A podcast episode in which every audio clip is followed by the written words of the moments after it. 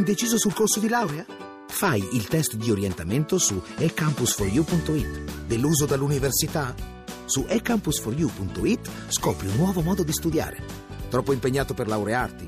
Il piano di studi lo progetti tu su ecampus4u.it. Università eCampus. La conosci? La scegli. Voci del mattino. È finita nel modo peggiore, è finita come tutti temevano dal primo momento e come tutti speravano che non fosse. È finita con una carneficina, è finita con oltre 200 ostaggi morti, con una fila interminabile di bambini cadaveri allineati negli obitori degli ospedali, con molti di loro irriconoscibili per gli sfregi inferti dal fuoco, dal fumo, dalle macerie del tetto crollato della scuola numero uno di Beslan. E ancora adesso non è chiaro chi, come e perché abbia trasformato improvvisamente un ricatto sulla pelle di oltre mille innocenti e un'ipotesi di negoziato per salvare il salvabile in una strage di proporzioni immani. Era il primo settembre del 2004 in eh, Ossetia settentrionale quando eh, un gruppo di terroristi ceceni, circa una trentina, eh, prese d'assalto a sorpresa una scuola, la scuola numero uno di Beslan, dove eh, si stava per eh, cominciare il, eh, l'anno scolastico, il, il primo giorno di scuola.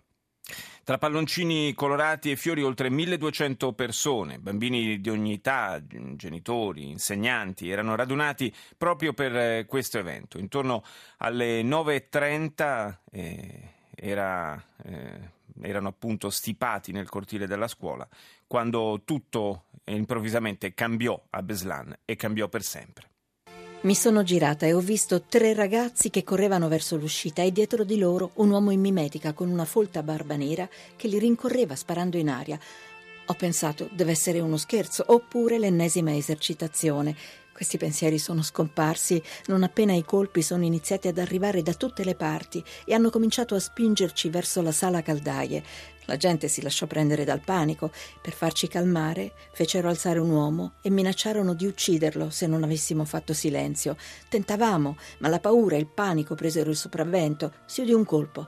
L'avevano ucciso. È allora che subentrò il silenzio, un silenzio di tomba, letteralmente. Lo interrompevano soltanto il pianto e le grida dei bambini più piccoli. Quelli che avete ascoltato sono i primi minuti di terrore, l'inizio dell'incubo nelle parole di Agunda Vatayeva, che allora aveva 13 anni e in quella inconcepibile tragedia perse la madre, insegnante nella scuola che lei frequentava. A Beslan, l'assedio delle forze speciali russe al comando ceceno, che aveva preso in ostaggio tutti quegli innocenti e aveva minato l'edificio, durò 52 ore fino alle 13 del 3 settembre, quando si udirono alcune esplosioni seguite poi dall'assalto da parte dei militari russi. E allora fu l'inferno, un inferno che inghiottì 385 vite umane. 154 erano bambini. Continuiamo a parlare di questo argomento con la nostra ospite, che saluto, Cecilia Tosi, giornalista di Limes, autrice del blog geopolitico dominablog.com. Buongiorno. Buongiorno. Una tragedia di cui, quella di Beslan, di cui vogliamo ricordare l'entità, eh, 334 ostaggi morti, praticamente quasi la metà erano bambini o ragazzini, ragazzine, insomma una, un'immagine, quella delle, eh, di quelle fasi concitate finali dell'assedio eh, da parte delle forze speciali russe, che sono immagini che sono rimaste un po' negli occhi di tutti, nella memoria di tutti, una tragedia davvero immane. Ancora adesso, a distanza di 11 anni, eh, non si è fatta completa chiarezza sulla dinamica, eh, soprattutto del, della fase finale di questo assedio.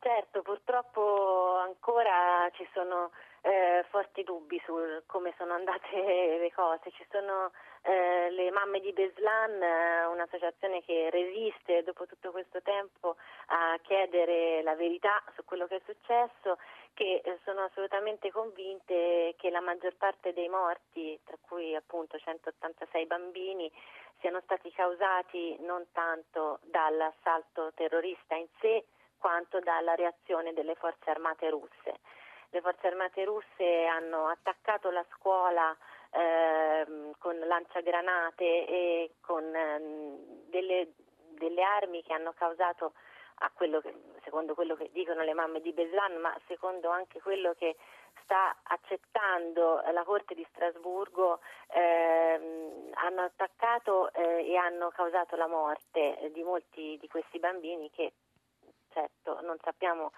che, come sarebbe andata se non ci fosse stato questo assalto da parte delle forze armate. Però eh, la violenza con cui è stato fatto questo raid eh, ha, sicuramente, ha sicuramente provocato una fine drammatica di questo assedio.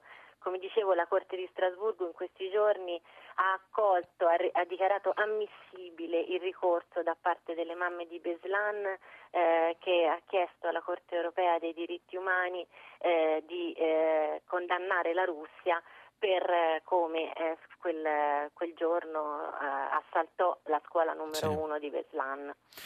Eh, sì, ero, eh, ricordo perfettamente, ero in redazione quella mattina e rimanemmo tutti attoniti nel, nell'assistere a quanto stava accadendo. Arrivavano immagini e suoni veramente spaventosi da, da Beslan. E, insomma, è in tutta la storia del, delle azioni terroristiche da parte dei separatisti ceceni, probabilmente eh, credo che dal punto di vista numerico resti la, la strage con eh, il maggior numero di vittime. E una curiosità è eh, legata proprio al, a quello che è successo dopo, perché eh, siamo, eravamo nel 2004, eh, il terrorismo ceceno aveva, eh, già, eh, si era già manifestato varie volte, due anni prima c'era stato tra l'altro un altro evento che si era concluso drammaticamente a Mosca, ricorderete un po' tutti probabilmente quello che accade in un teatro quando anche lì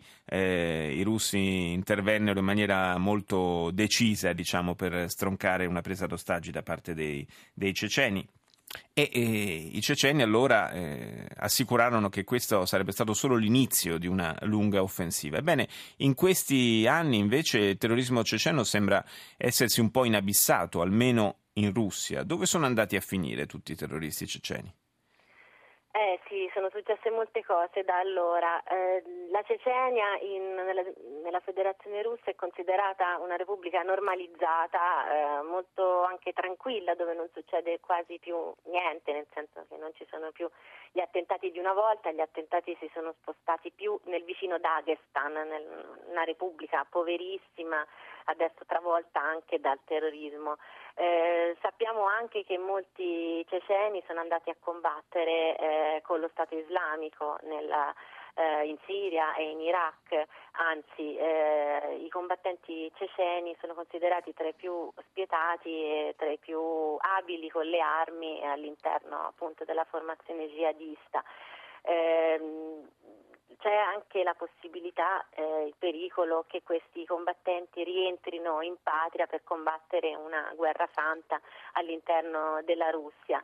Eh, per cui in questo momento all'interno del Caucaso si sta eh, consumando anche uno scontro tra eh, i terroristi che sono affiliati con lo Stato islamico e vogliono combattere a fianco sempre dello Stato islamico e invece l'Emirato islamico del Caucaso eh, che vorrebbe rimanere indipendente. Quindi c'è anche una guerra all'interno sì. tra mh, fazioni, tra formazioni jihadiste che sicuramente conviene al, a Mosca, al Cremlino che preferisce vedere eh, il Caucaso diviso ovviamente che cioè le formazioni terroriste divise invece che unite. Indubbiamente. Tra l'altro se dovessero essere confermate le indiscrezioni secondo cui eh, militari russi starebbero combattendo in Siria a fianco delle truppe di Assad proprio contro eh, le formazioni jihadiste nelle quali militano, tra l'altro, come ricordava lei,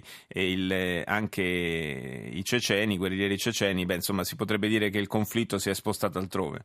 Eh sì, c'è decisamente una sorta di internazionalizzazione del conflitto. Purtroppo il terrorismo eh, ci ha insegnato che non ci sono più confini, frontiere a, per la guerra e per eh, combattere in modo decisamente sanguinoso come forse fino ad adesso non avevamo visto insomma, le, i, i modi in cui i terroristi dello Stato islamico stanno sperimentando eh, di uccidere i propri nemici purtroppo sono qualcosa di inedito, qualcosa di drammatico. Certo, assolutamente. Io ringrazio Cecilia Tosi, giornalista di Limes, lo ricordo autrice del blog geopolitico dominablog.com per essere stata nostra ospite. Buona giornata.